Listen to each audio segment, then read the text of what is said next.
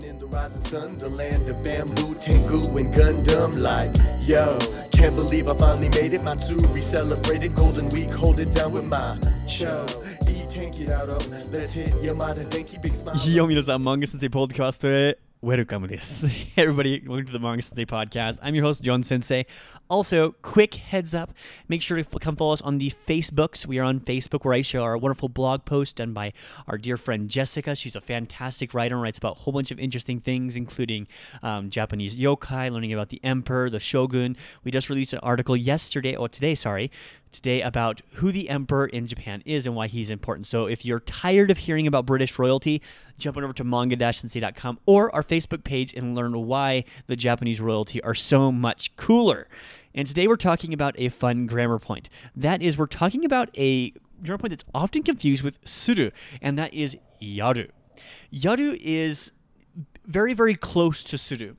However, there is a particular difference that people should be aware of. Um, first off, let's differentiate this yaru between other yarus. If anyone knows their vector verbs, vector verbs are things like ageru, kureru, and morau, which are ways of giving actions or items in Japanese.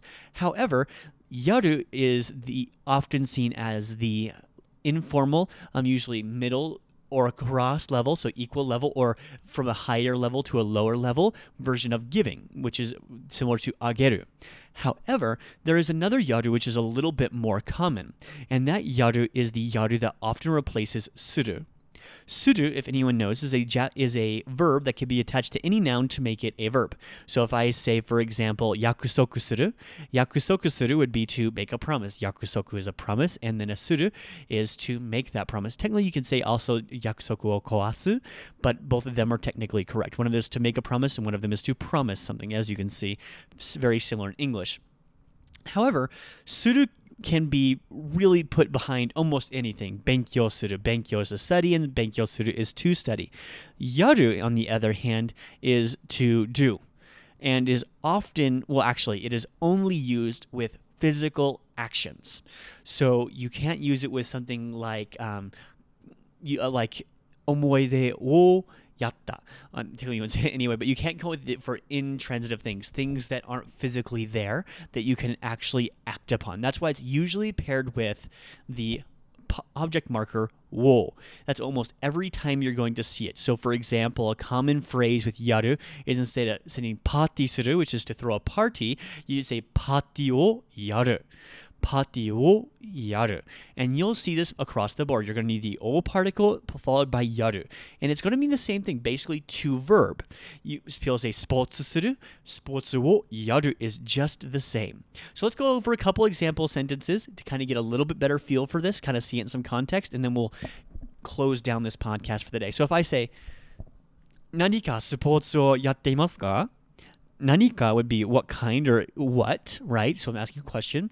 Nanika sports, now have the long O there, sports So this is what kind of sports? Sports yo yatteimasu ka? What kind of sports are you playing? Or what do you play some kind of sports? Very simple way to use yaru. Let's do another one. So if I say something like yaru kara, so yaru kara, I'm going to do this. Yaru kara ni wa honki de yatte morawanai to Komaru. So yaru kara because I'm going to do this. Honki. So honki is to do with full intent. De. So through the meanings of yatte morawanai to. So if I don't do it fully, to komaru. In this case, komaru is going to be um, it's going to become a problem. So if I really don't put in my full energy, then it's going to cause a problem. With that though, I am out of time. Make sure to make some mistakes because that is really the only way you become fluent. I, as I say every single day on this podcast, remember if you want to be fluent in Japanese, you must make mistakes. Don't believe what the universities tell you. They're wrong. And I'll see you tomorrow. Until then, じゃあね。 Closer, gotta punch in, get to work, すみません。ちょっと待ってください。ナンパしたことないけど、あなためちゃ可愛い。本当に I say facts,